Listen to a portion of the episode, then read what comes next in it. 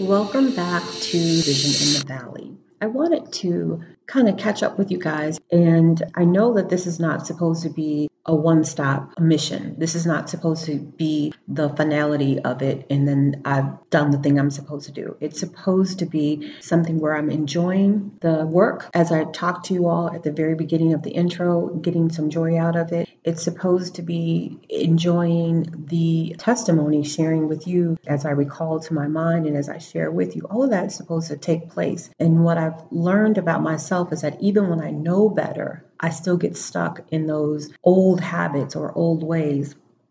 So this is also an opportunity for me to, to say stop it you, you just move forward with what you know you're supposed to do and stick to it if it's one day at a time or one recording at a time then you just do that and you enjoy the process of doing it because that is what the blessing is, not the destination, but the journey of it all. And the reason why I know that this is something I've been called to do is because it's a part of my everyday life. It's a part of my life even when I'm dreaming. And that leads me into the dreams that I've had, several dreams, in fact, over a course of time. And we're going to kind of loop them in together because it's later that I realized that they're actually a segue into each other. So I had been having dreams where I'm moving so fast. I'm in a vehicle of some sort, whether it's a car, a train. I remember being on a bus and someone else is driving. And on some occasions, I'm going so quickly, so fast. You know, there are people around. If it's if it's like a larger vehicle, like a bus or a train, I'm looking at the other passengers like,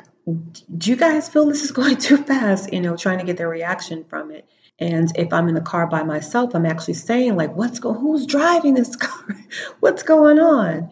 And so some of the times I'm able to get to the driver's seat and sometimes I'm not. And, and the, the it's funny because I'm going at what I'll call warped speeds. And so to get to the front of the vehicle, I'm actually having to pull, like hold on to whatever's in front of me to, to get to the front. And I'm feeling this, I'm physically feeling this in my dreams. And as you and I get better acquainted, you'll find that that's true for me in my in my dreams. But I'm pulling myself trying to like get to the front and I'm even if the, the vehicle may be shaking, shifting from left to right, I'm still, you know, I'm, I'm going with it and holding on, trying to get to the front. And there was one occasion that I remember getting to the front of the bus and there was no one driving it. And I even said that aloud, who's like, who's driving this? Who's in charge here? And I end up getting in, into the driver's seat trying to to, you know to manage the destination so that has happened over a course of times and the thing that's been the common denominator would be the fact that it was going super fast and I wouldn't know where I was going, that was less important. In fact, most of the time, where I'm going isn't even in my mind's eye. I just know that I'm on this, on or in this vehicle and it's going fast. It's going so fast that it's worrying me. So that may speak to the part of me that needs to be in control. But the physical part of it being fast is what always weighs heavily on my mind. Like the thing that's in my dreams where I can kind of figure this is something I need to be paying attention to is if it's something that's not the norm and if it's something that's repeated, weighing on my mind. After so many of these dreams, I had another dream where I, I think I was on a train with this one. And again, warp speed, and I'm kind of pulling my way to the front of the uh, car so that I can find out what I can do to discover who's driving this train, if there's anyone in fact driving this train, if I can help, if I should get off, what, what's going on. And I get to the front, and of course, there's no one driving it, and that's when I get in the get into the seat. And in this particular dream, again, I was going super, super fast, probably even faster than on the other occasions.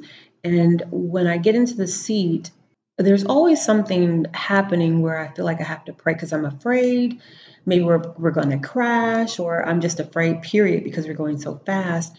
And I need to pray. So instead of just being worried and afraid and being a nightmare, it becomes a testimony in my dream, if you will. I become, you know, I'm very conscious of the fact that the Lord has me covered, even if I think it's a, a, a real thing that's happening, not just like this is a dream. I think it's real I find myself making sure that I pray my way out of that situation.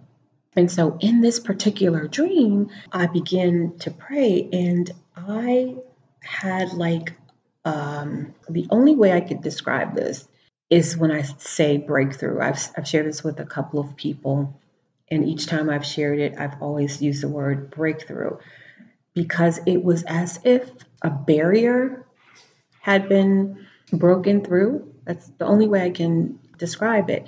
And when it happened, I could feel in my dream once again the shift of the the breakthrough.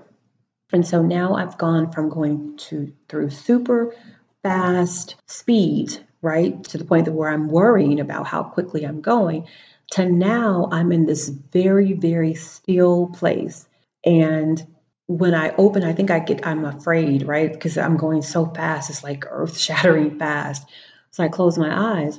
When I open my eyes, there's nothing but black night and stars just stars all over the place. So I know that I'm in space. I don't feel overwhelmed. I don't feel fearful. I'm just there. And then there's this weightlessness of it all. That was another thing that I was very aware of. The same way I was very aware of the quickness, the, the pace of the vehicle is the same way in how I had to hold on to keep from shifting from left to right or falling over is the same awareness I had when I've gotten to this this open space with the, the stars and the, and the black sky. Like I said, I'm not alarmed. I'm just there. And as I'm gazing out, you know, from my, my own body, look, looking out, I can see some things in the in the atmosphere, like further away. And as they start to shift or, you know, like float, if you will, like there's no gravity as they begin to float toward me, I become fearful again, right? Because I don't know, this is the unexpected. I don't know what it's going to be. I don't know if this is a bad guy. I often describe the thing that's uh, bothering me or the thing that's going to give me fear in the dream is the bad guy. So you'll hear me say that often, but I don't know if this is a bad guy or if it's really nothing at all or if it's something that I should be um, aware of. Like at this point, I don't know that I knew that it was a dream, but I knew that it was something important happening. I ended up knowing that it was a dream going, you know, further into this, and I'll and I'll tell you when, but it's it's still was still real enough for me to be concerned about it. So as the image got closer to me, it revealed itself as being an astronaut, but it was a cartoon figure astronaut, right? It was like what you would see you know, in a comic, the, the regular circle for the helmet and the space suit, a little tank that's connected from the helmet. And as it got closer, and I did say cartoon, I said that for a reason because I think that for my for me to know that this is not a quote unquote bad guy or something that I needed to worry about, it was revealed to me in a very comical, comic book way, non threatening way. And that way I could receive what was going to happen, what the message was about, and not be alarmed. If it had been a man in an astronaut suit coming to me, that might have frightened me, and I would have gone and, you know, maybe even shaken myself to wake from the dream. This was more of a non threatening you know, ride this thing out. And that's exactly how I felt when I saw it. I'm like, okay, because I was saying to myself, what is that? What is that? Because it was coming from afar. It was slowly coming into view. And when it did come, I'm like, that's an astronaut. And so I looked, I said, oh my gosh, this is space. I'm in space. There's star. That's what these stars are about. That's what this black sky is all about. And I, I knew then that I was dreaming, and I felt um, such a heaviness from what I realize is happening. I'm, I'm, I'm tearing up now as I speak to you because it is so profound the way that the Lord speaks our love language. And He gets my attention when I'm asleep and listening fully. During the day, I'm moving about so quickly. So He speaks to me when I'm asleep. And I think about how even the fact that the comic like astronaut came in that way instead of another way was one of those opportunities to say, stay here, stay in the space, let's see what's happening before you start to get all excited and panic. Which you're prone to do. So uh, I, that's profound to me. And then the fact that, so, okay, so astronaut, okay, I'm in space, wow. And then I started to think about, you were going warp speeds. All that speed was like warp speed. And then I almost like broke the sound barrier, if you will, that barrier that I was talking about. Is it the sound barrier? But that's what my dream manifested as. And so now we're in space. I know I'm in space because I've seen an astronaut, right? In case you didn't know where you were, in case the stars in the black sky wasn't enough for you to know, I'm sending an astronaut. Like, okay, I'm in space. And then what blew my mind is that as the astronaut was coming toward me, I reached out my arm, my left arm. I was reach, reaching it up as if to touch it to see if it were real or something. And as I reached out and lifted my arm up to do that, I saw my bare arm, my brown bare arm reaching out from my viewpoint, right? So I said immediately, even in my dream, I was able to be aware of this.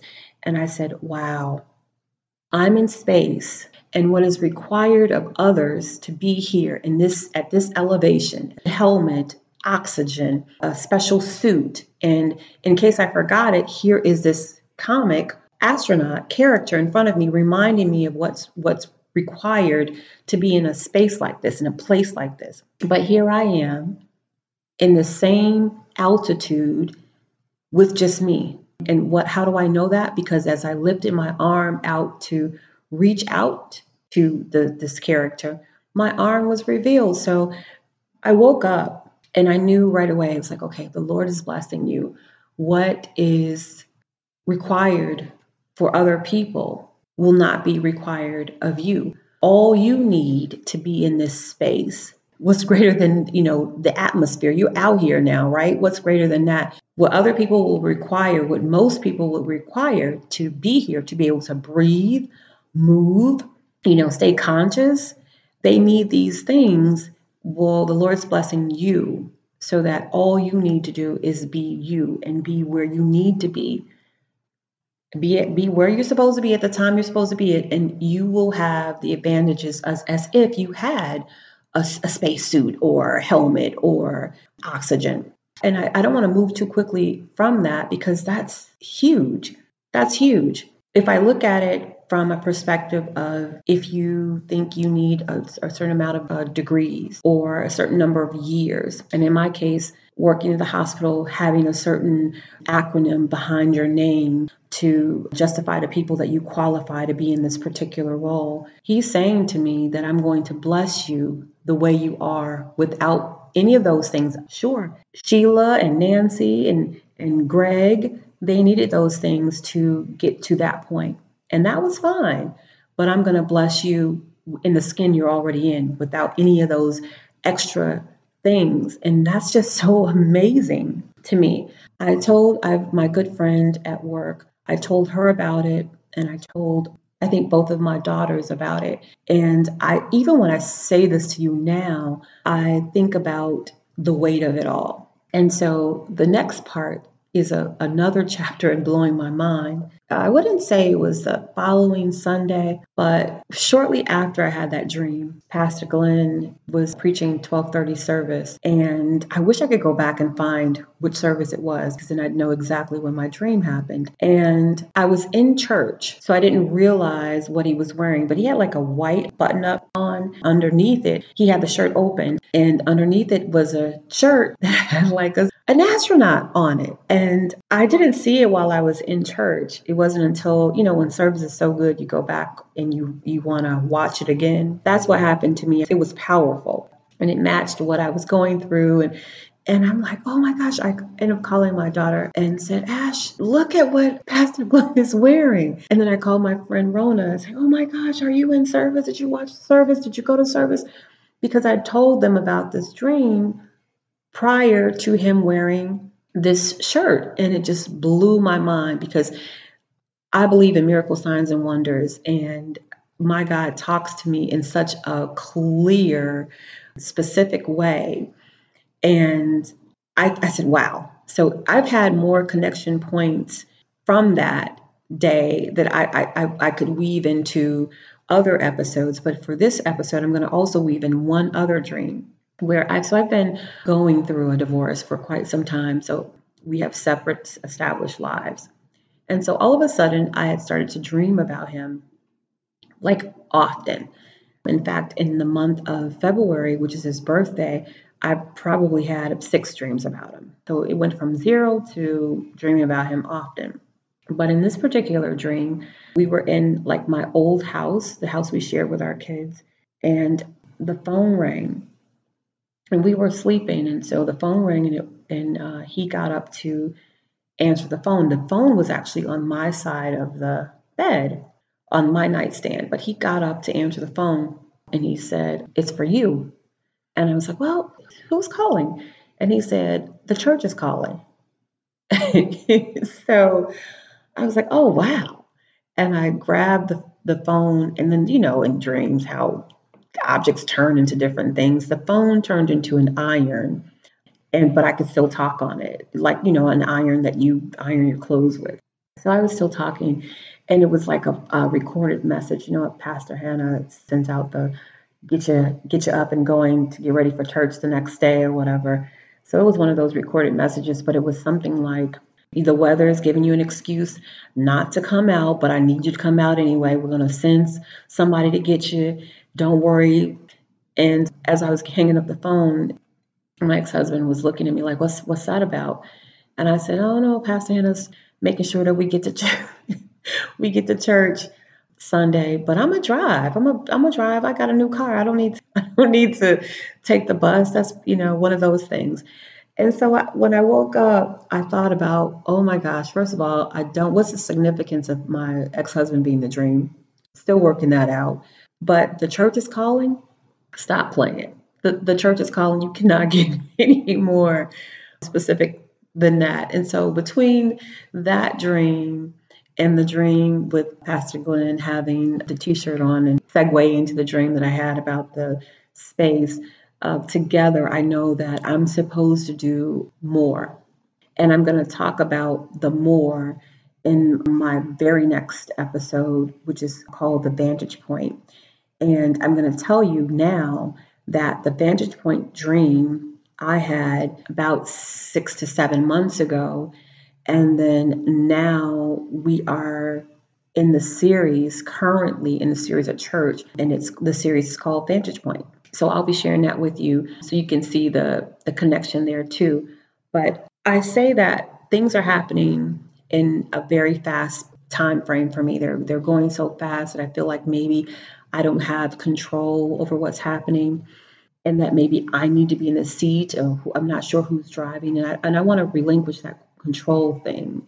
But what I do know is that the moment that I pursued my way to find out what was happening and got in the seat is the one time I had this breakthrough. When I'm just wondering who's who's driving, I, I didn't have that breakthrough. When I'm just worried about how fast we're going, I didn't have that breakthrough. But the moment I said, you know what, who's driving? Let me find that out. Let me just let me figure this out. And when I finally got to the front, that is when it took off. And then when I was in that space of peace, I learned the biggest part and which the one I would like to leave you guys with is that if we listen to what he's telling us, and it may, you know, different things are being said to you in different ways, but I think it's beautiful, it's mind blowing to say that the Lord is going to bless me in a way that what was required of someone else is not what required is not going to be required of me that he's going to bless me with just what I have right now. So if that is just two years of experience where someone else has had 10, if that is blessing you where you have a bachelor's degree and they say that you need a doctorate or you know whatever those things are whatever those requirements were for everyone else don't let what's on paper keep you from believing in whether the lord will bless you in that i'm telling all of you right now that i know that that's true and I'm going to be sharing with you an episode where I'm going to be telling you how it manifested in my regular daily life. where something someone else was required to have, it didn't matter for me. I was able to receive that blessing. We serve a limitless God and we are well suited for high altitudes. So space doesn't scare us. You've been anointed by the Most High. So go forward with that. Be encouraged, and I'll talk to you soon.